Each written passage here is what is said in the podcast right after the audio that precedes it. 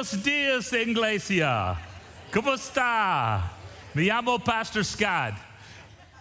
That's uh, about it with my Spanish, but not bad, right? So if I speak and then stop waiting for somebody to translate, you'll understand, right? We, uh, we had such a great, great trip to Costa Rica. Before we did, I don't know if you saw, I was talking to little Johnny Weinbrenner. Uh, I love that guy. So thankful for he and Andrea and our band. Uh, Dan goes down, and we have a team that steps up because we do this all for Jesus. And we love Dan. I need to tell you this while Dan is recuperating from his surgery, we're continuing to pay him and support him and care for him, okay? So, because that's the right thing to do, right? Because he's part of our family, we're taking care of Dan, so you don't worry about Dan. Dan's being taken care of, okay? So I want you guys to know that. But uh, Johnny Weinbrenner was part of our, my uh, youth group back in Pasadena, Texas. And I'm so grateful. I hugged him. I said, Thank you. I needed you. And he said, I needed you too. I don't know what he needs me for, but but here we are again together. Tara and I had an amazing trip to Costa Rica. Let me tell you just a little bit about it, okay? Can I tell you about it a little bit? Okay, so this is what we did. We went there specifically to train pastors and to work with the local church, Vida Abundante in uh, San Jose, Costa Rica. Uh, pastor Mario uh, Castro is the pastor. In fact, he joined us online our last gathering. He may come back online today. Pastor Mario has a great church there, uh, five, 600 people, and I preached there Saturday and Sunday for their church. You know, they had a band, they had video. It was like here, but everything was in Spanish. It's really, really cool. Great church. They responded well to, to the preaching. They did not laugh at my jokes. So I'm starting to think the problem is me and not the culture. but anyway, uh, we had a great experience, and then uh, we left there Sunday night, we went down to Jaco Beach for a couple of days on the beach. And uh, so Monday, we kind of had a day off. And then Tuesday, came back and did some more leadership consulting. And then uh, on Wednesday and Thursday, now this is crazy. The bishop of the Methodist Church had all the pastors of the Methodist Church in Costa Rica at a gathering, and they had this Baptist preacher teaching them. Isn't that kind of cool? Yeah, because the, the denominational labels we wear, you go up, they fall off, you go down, they burn off, they don't matter. We're all living all for Jesus. So we had a great experience with the Methodist pastors where I taught them preaching for life change. I talked to them about um, aligning your, your messages in your small groups and your personal readings. You guys know about that? Your God time, your group time, your gathering time. We, we aligned all that, taught them how to do that. And we talked about a capital campaign because most of them need to build buildings and those kind of things. So we had an amazing experience. But I got to back up just a second. God's always up to something. Do y'all know that? He's always at work. On Monday, Tara and I decided to go look for a little stroll on the beach, and it was gorgeous, just a beautiful day. And we were walking, we were only planning to be gone for an hour, so of course I did not put on any sunscreen. Because after all, I'm a Creek Indian, and Indians don't need sunscreen. Well, I got burnt, y'all, because this is what happened. We were walking there, and Pastor Mario Alvarado, who was my interpreter, he's a pastor in Apple Valley, California, and I was also with Pastor Oswaldo Parmo, who is uh, our good friend, our strategic partner in, in uh, New York. He was there, native Costa Rican. And uh, Terry and I were having our nice little stroll. Mario and, and Oswaldo came out, and I started talking leadership and drawing things in the sand. And then Tara heard another woman speaking English, so he wouldn't talk to her. Get this that woman was from my hometown in Florida, from Niceville, Florida. It's a nice place, y'all, with nice folks. You have a nice time. Niceville, Florida. That's where I'm from. And she was there. We got the conversation. So three hours later, I'm, I'm a pinata, y'all. I'm, I'm, I'm burned up. So now I look like I have leprosy, but I'm not contagious. So don't worry. But we had a great experience. Thank you for allowing me to go. On Tuesday, on our way out, we stopped at a church, a church building called Horizon Church, met a young man who's pastoring an English speaking church at Jaco Beach. His name's Pastor Daniel. Built a relationship with him. Now, get this. On Friday, his computer was stolen, and he was very discouraged. This is Tuesday. He told us, he didn't tell us the story, but we were talking we prayed with him, we left. He sent an email, he said, to, to Oswaldo and myself, he said, You'll never know how much your visit encouraged me because I'm really struggling. I'm depressed. A guy stole my computer. He stole uh, $50 from me. I'm very depressed. But you guys came by and you really loved me and encouraged me. So this is what Oswaldo did. Oswaldo downloaded all his information off his computer, and gave it to Pastor Daniel. And this is what Pastor Scott's going to do. I'm downloading all my stuff off my computer, and I'm giving it to Pastor Oswald, Oswaldo. And this is how God works, y'all. This is how God works. Now, I'm not giving you my iPad. Get that old Apple computer that, uh, that I have. And this is how God works. And this pastor is so encouraged. And this is what he said we need a church that will love us and help us going through the next phases of leadership development. do you think you might know a church that could do that? Do you have your passport? So get ready. God is establishing relationships. Pastor Mario Castro and Pastor Daniel in Costa Rica. Now it gets a little even a little better. On April 22nd, 23rd, 24th, and 25th, four pastors or five pastors from uh, Latin America are coming to Wimberley, and we're forming the Cartel de Jesus. and we're, we're building a, a, a network of Colombia, Costa Rica, Nicaragua, Mexico, United States, uh, we'll also represent Cuba. We're looking to pick up Guatemala and El Salvador and Panama and Ecuador. Uh, we're hoping to pick so we can train pastors throughout Latin America. And yeah, this is incredible what God's doing. They're coming here for an organizational meeting. This is what they've done. They've asked this gringo to lead it. So I speak no Spanish. I've got all these Spanish speaking. I have to say, guys, English, English. They said, Pastor, when we want you to know what we're saying, we'll talk in English other than you. You sit and be quiet. See? So it's pretty exciting what God is doing. Uh, I said we could call our group, uh, you know, One Gringo, and, you know, we, we could call it the One Gringo Network. But uh, I like Cartel de Jesus personally. I'll probably get arrested for that. Anyway, thank you for sending me. Thank you for the big heart you have that we could go to Costa Rica. Look forward to following as we build these relationships uh, offer Jesus. Uh, the next big trip for, uh, for training will be in Nicaragua in October. I could take a few of you with me for that. So, those of you that be interested, training about 400 pastors in Managua, Nicaragua. Uh, so, you guys look forward to that. And uh, hopefully, uh, Senor Mitch can go with me as my translator. Um, they were talking about Mitch. Uh, Mitch, uh, Mitch, wave your hand so they can see you.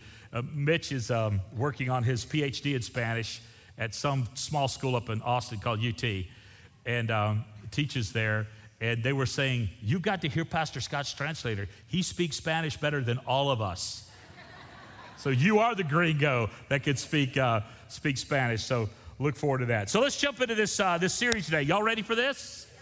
Yeah, I've been looking forward to speaking to you uh, and really talking to you about these signs of John. I want to remind you that we have tons of online resources. And if you if you don't have uh, RightNow Media, we want to encourage you to sign up for that. Just take one of those contact cards, put your email on it, says sign me up for RightNow Media, and we'll get you connected with that because we have tons of resources available for you, especially for the book of John We've got five videos that go with this, but today we're going to be talking about a very unusual encounter that Jesus had that was a sign. Now, a sign is something that points beyond itself to another thing.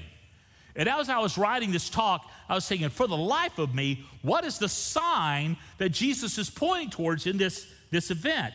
Now, this is event found in John chapter 5, verses 1 through 15, of Jesus encountering a guy that was crippled.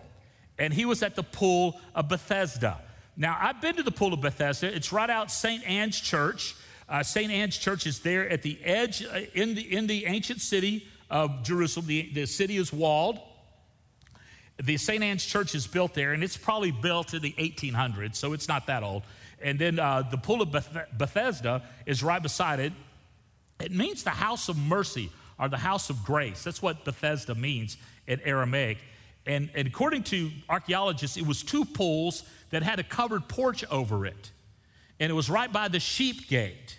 Now, I found it interesting that you would find the Lamb of God who takes away the sins of the world entering into Jerusalem through the sheep gate, wouldn't you? Find that to be just a little unusual, but here's there, and this pool was there for the weak, the afflicted, the affirmed would lay there, and it became a place of desperation. It was a place to water the flocks, it became a place of desperation that they would wait and they would wait for an angel to stir the water. They would go down and be healed. But they were laying there. And this one dude was laying there for a long time, and Jesus came by and he healed him. And it was, it's a strange encounter, a strange event, and we'll look at that. But what was it pointing to? Was it pointing that to something else? And, and this is where I came to conviction and, and, and just the conclusion of the conviction that Jesus was saying, hey, hey, hey, hey, hey, I'm the Lord.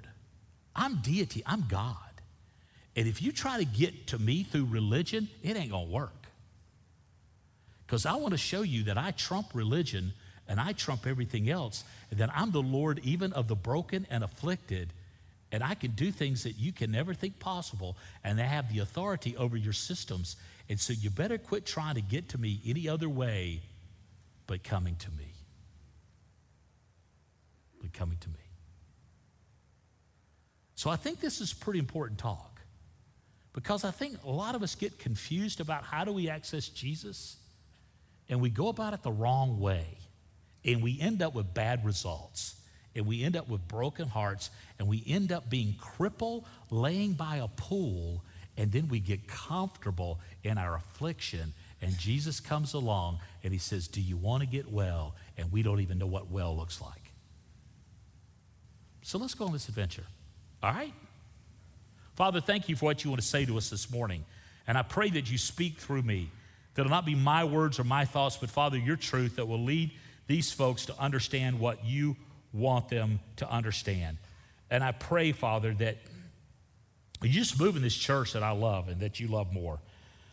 These people that I love and that you love more. So thank you for what you're going to do. And I pray this in your strong name.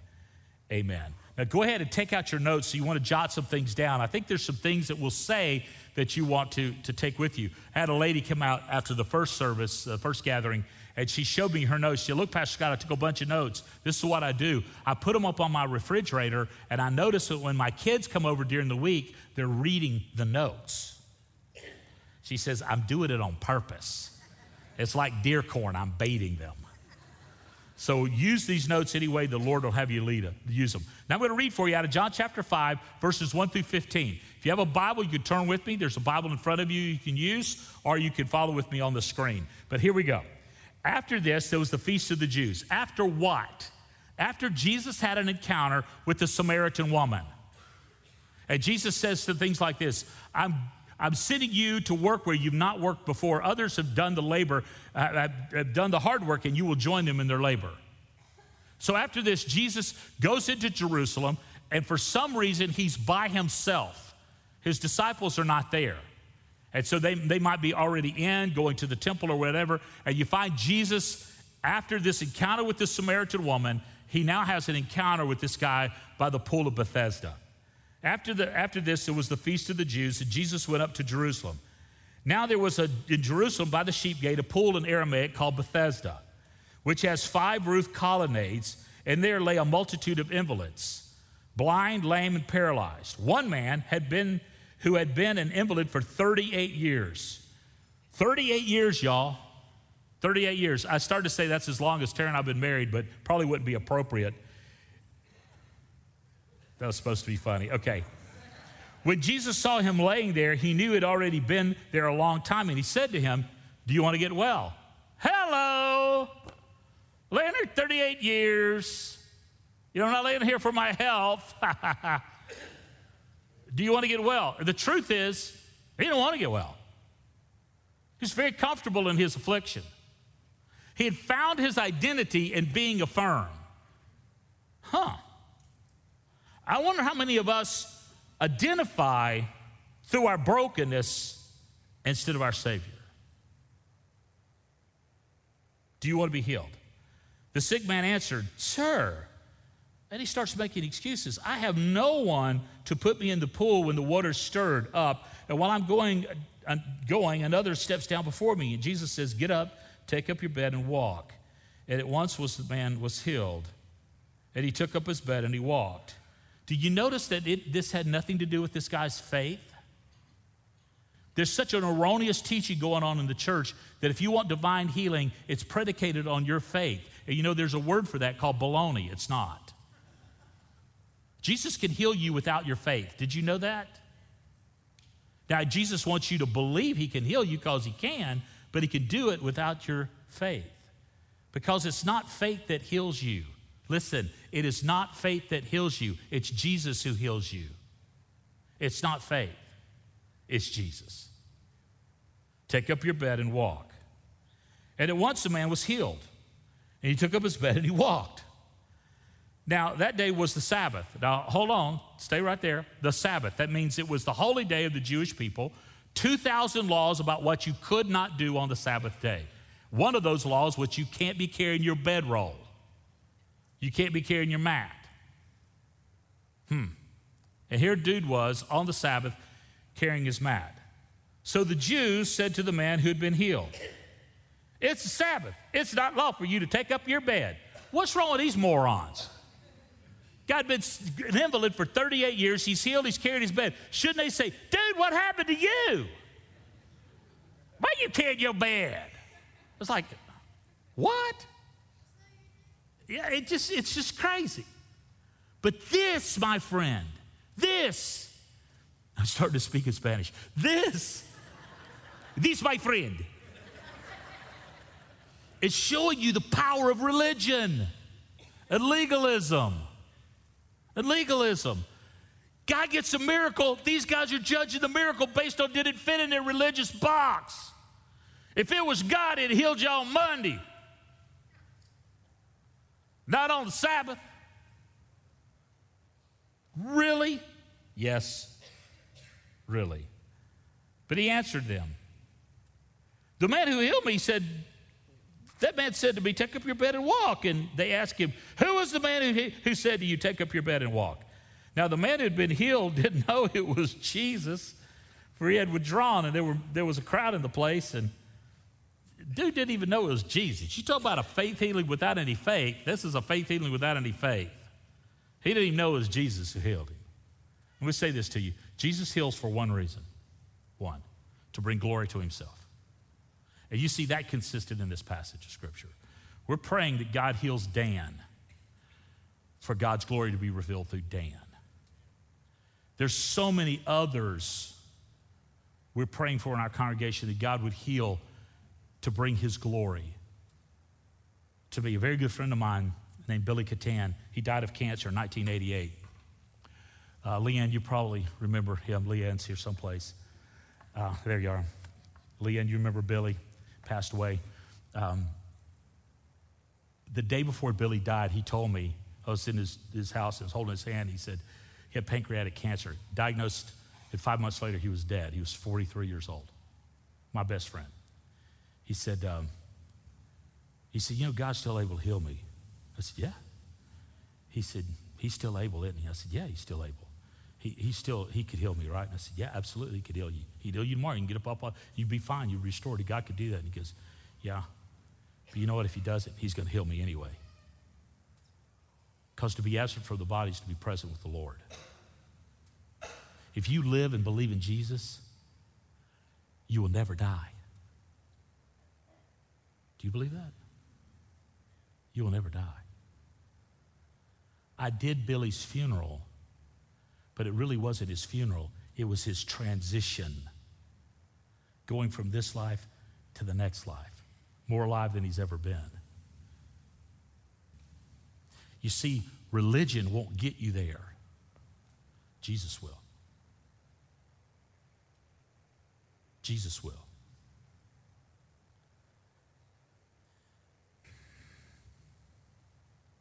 After Jesus found him in the temple, he said to him, See, you are well. Sin no more that nothing worse may happen to you. Had a person catch me after the second gathering, said, Pastor Scott, when you read that passage, see that sin no more, so nothing worse will happen to you. Was he paralyzed because he sinned? I said, No. Well, what was Jesus talking about? Jesus was talking about missing him and spending a Christless eternity in hell. That's what he was talking about. Stop your sinning something worse can happen to you. You know what's worse than being paralyzed, laying by a pool of 38 years? Spending eternity without Jesus in hell. And here's, I want to say this to you because I want you to hear it. God loves you so much, He does not want any of you to spend eternity in hell. That's why He's provided a way to come to Christ through the cross, to Jesus by faith through grace, so that nobody in this room or on this internet or listening to me can spend a Christless eternity All of us can spend eternity with God in heaven because of Jesus. Isn't that good news? Whosoever will may come. No matter what you've done, what you've become, what you've said, how you behaved, Jesus says, Come to me and I will not cast you out. I will fix you, I will heal you. The man went away and told the Jews that was Jesus who had healed him. He missed it. He longed for the approval of religion so he could go to the temple and he could do all those Jewish things. He went for religion and missed Jesus. So let me ask you these questions Would you like to get well? Would you like to get well? That's a crazy question to this man, a crazy question to you too. Of course you would. Really? Have you become comfortable in your affliction? Have you been identified, identified by your infirmity? Have you said, I'm a this, I'm a this, I'm a this, I'm a this, I'm a this, I'm a this? I know a lot of people in recovery, they'll say, I'm an alcoholic.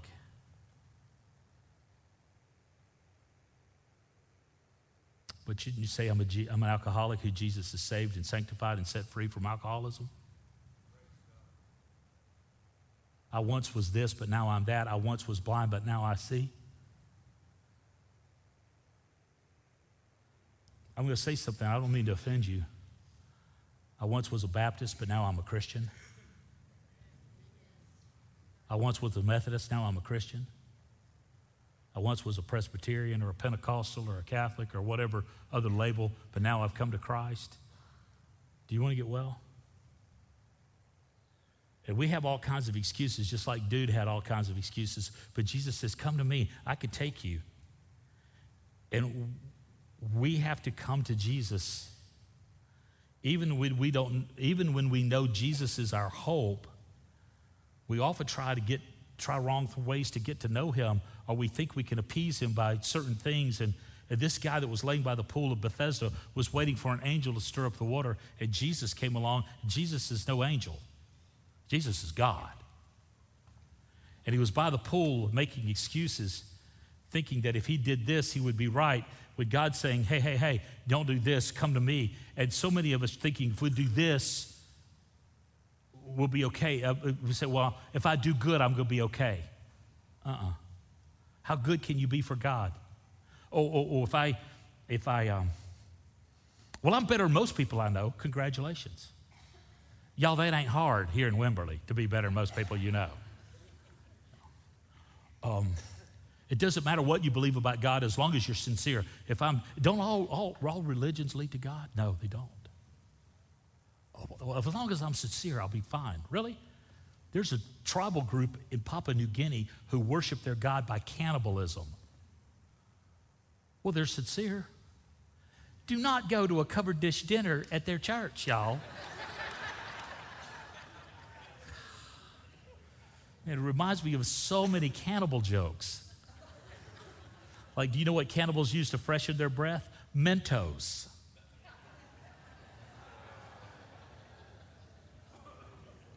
Do you think cannibals ever get fed up with people? I mean, just.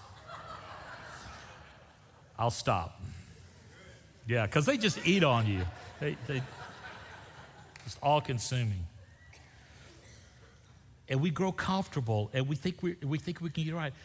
But, but then the, the dude said one thing, he can't, I can't. And Jesus goes, that's right, you can't, but I can. Dude says, I can't get in the water. Jesus says, that's right, but I can. I brought the water to you. You've been trying the wrong things the wrong way for a long time. Try me. And he missed it. You see, the commands of Jesus trump your brokenness. There's nobody in this room that Jesus cannot fix. Nobody.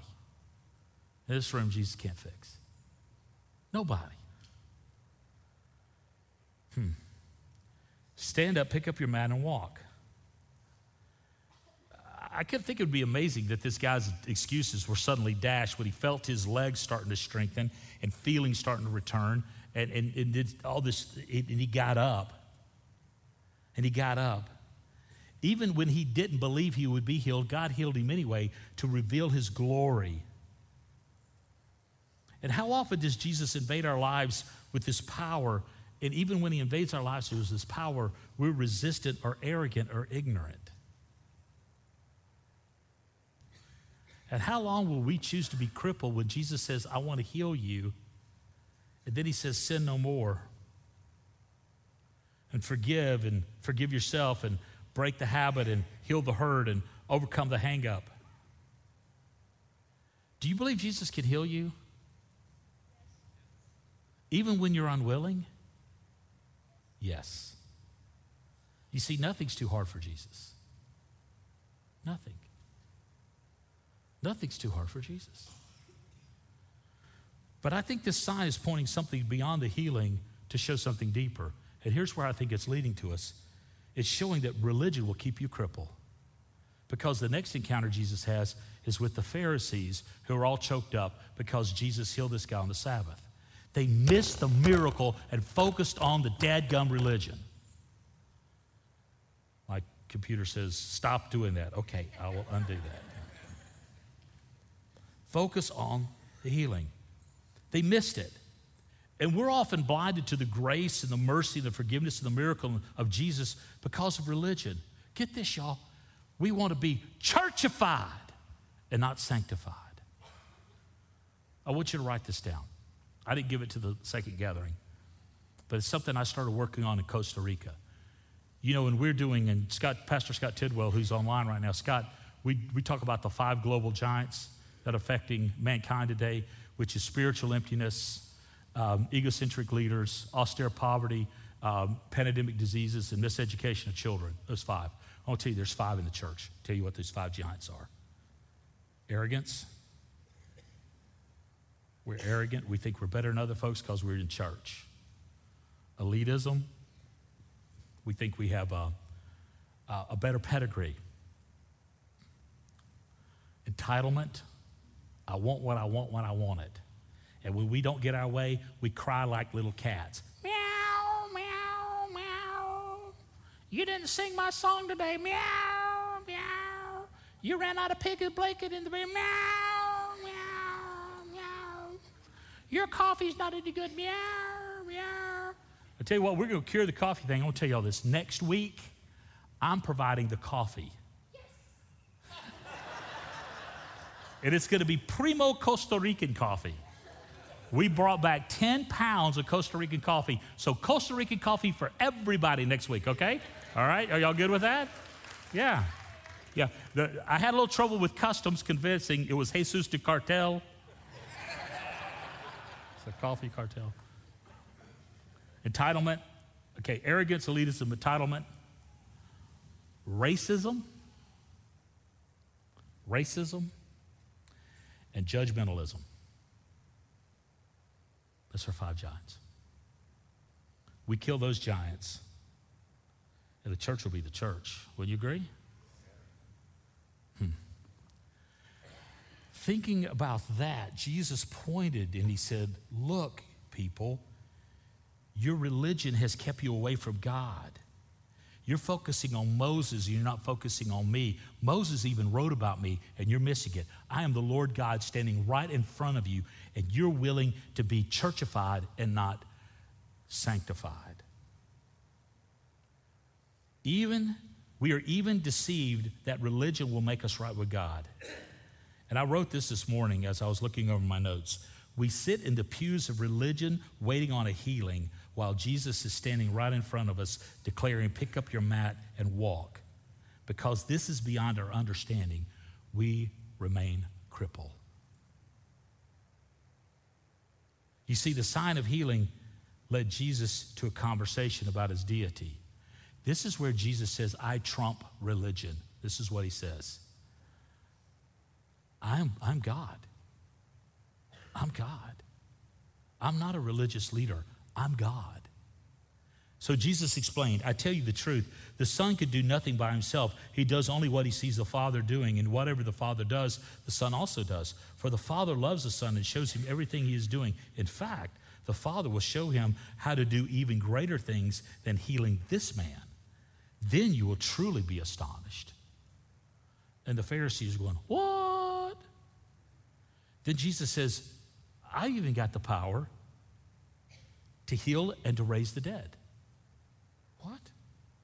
For just as the Father gives life to those he raises from the dead, so the Son gives life to anyone he wants. Now, this right here was a foreshadowing of what he was going to do for Lazarus later. In, in John chapter 11, we see the sign of, of Jesus raising Lazarus from the dead. And on Palm Sunday, I'm going to be talking about that, that amazing thing. And do you know, somebody asked me this question today. When Lazarus was dead, he was four days dead. He was in the grave four days when Jesus resurrected him. Jewish people believe maybe 36 to 48 hours you could come back from the dead because, you know, they really wasn't sure. But after four days, you were stinking dead. I mean, literally stinking dead. And he was in the grave for four days. Someone said, Pastor Scott, where do you think Lazarus was when Jesus raised him from the, from the grave? I said, he was in heaven. Well, how do you know that? Because Paul said to be absent from the body is to be present with the Lord. He wasn't asleep in the ground. He wasn't like, hey, hey, hey, hey, wake up. Uh-uh. He was in heaven. Uh, how do else know that? King David said when he lost his little child in death, he says, I cannot, uh, I cannot bring that child to be back with me, but I will go and be with that child, referring to the afterlife. That when you to be absent with the body is to be present with the Lord, you don't sleep on the ground. You're you're with the Lord. Your body is here, but your soul is there. So Lazarus was in heaven. I bet you Lazarus, after he was raised, said, Jesus, come here a second. We got to talk about this thing. And you know what Jesus said? Lazarus, shut your pie hole, brother. I will send you, you're going to be the bishop on the island of Cyprus, and you're going to be preaching about being dead, and people are going to come here, you preach. And that's what happened to Lazarus. He left there, he went to be bishop of the island of Cyprus. And when Paul and Barnabas did their first missionary journey, they went to see Lazarus. That's cool. And Jesus says, I have the authority to do this. I can heal anybody I want to. I can raise anybody from the dead I want to because I am God. That means He could heal you, and He could forgive you, and He can restore you. That means He could take this church, this 135 year old church, and breathe life in it and use us to shake Latin America for King Jesus. This church. This church. And probably beyond that. You see, Jesus has the authority not only to heal, but to judge. You don't have any authority to judge, but Jesus does. Listen to what he says. I tell you the truth. Those who listen to my message and believe in God, who sent me, have eternal life. And they will never be condemned for their sins. Oh, wow, really? Yeah, you will never be condemned for your sins when you have Christ. Isn't that good news? And that's like the best news ever but they will already pass from death into life. And I assure you that the time is coming indeed and is here now when the dead will hear my voice and the voice of the Son of God, and those who listen will live. The Father has life in himself, and he has granted that same life giving power to the Son, that's Jesus, and he had given him authority to judge everyone because he's the Son of Man. Don't be surprised. Indeed, their time is coming when all the dead in their graves will hear the voice of God when we rise again. And those who've done good, that means trusting in Christ, will rise to experiencing eternal life. And those who, con- who continued in evil, those who didn't trust Christ, will experience eternal judgment. Will experience judgment. I could do nothing on my own, Jesus said. I judge as God tells me. Therefore, my judgment is just because I carry out the will of the one who sent me, not my own will. Jesus has the authority to judge religion. Warren Wiersbe, the theologian, the pastor of Moody Church in Chicago, in one of his commentaries, actually his commentary on the book of, of, of uh, John, he said this The religious leaders of that day knew the Word of God, but they didn't know God of the Word. God does not want you to be a biblical scholar. He wants you to be a biblical follower. Now, if you're a scholar, does that mean you're a follower? Are you a follower? Means you're a scholar. Study to show yourself approved, that a workman need not be ashamed, rightly dividing the word of truth. God wants you to know his word and then live his word. James says, not just don't be the hearers of word, but be what? Doers. God's word is to be applied to our lives. The saddest thing I can imagine is an encounter with Jesus that made no difference. That makes no difference. And the saddest thing I could think for you is on a Sunday morning, you gather here, you listen to this, this message, and you don't see Jesus, and you miss him. This guy missed Jesus, this, this crippled guy. These Pharisees may miss Jesus. They'd preferred their life of brokenness and religion over a life of healing and freedom and relationship. And I think we face the greatest plight of all of human history here in Texas. It's called cultural Christianity. Or I could call it churchianity. You say, Well, I joined the church or I'm a member of this. I don't care. Who cares? Have you met Christ? I remember when I was growing up, people said, Well, I'd walk the aisle. That's great. You zippity doo down down the aisle. But if you ain't trusted Jesus, your aisle walking has done you no good. Well, I've been baptized in Cypress Creek. Well, wonderful. You didn't kill the fish, number one. Number two, being dipped in the water could be a dunking by your brother or a symbol of your believing. Which is it? Which is it? And those that call upon the name of the Lord will be saved. And it's not about your knowledge, it's about your Savior. And when your Savior saves you, you're saved forever. Have you met Jesus? So I'm going to leave you this with this.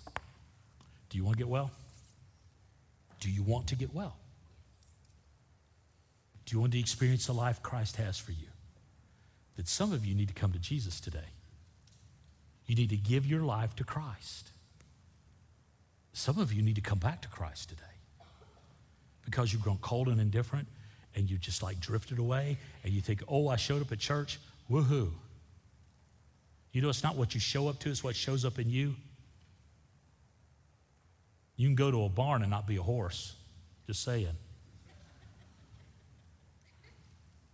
Some of you are like me. You need to go further with Jesus and get it all from Him. Get it all from Him. And don't hang back, don't hold back, but get it all from Him. Because we only have one life and it'll soon pass, and only what you do for Christ will last. I told the pastors in Costa Rica, I said, in 500 years from now, nobody will know any of us lived, but will they know Jesus because we lived? And in 500 years from now, I'm calling a party by the Crystal Sea where we'll all speak the same language. You know what they said it would be? Spanish said, It's the language of heaven. Okay, whatever. I said, We're calling a meeting and we're going to celebrate King Jesus because what we do for Christ makes it, let's go Father, let's go Father, let's go Father, let's go Father. Come to Christ, come back to Christ, go further with Christ. Do you want to get well? Do you want to get well? I do.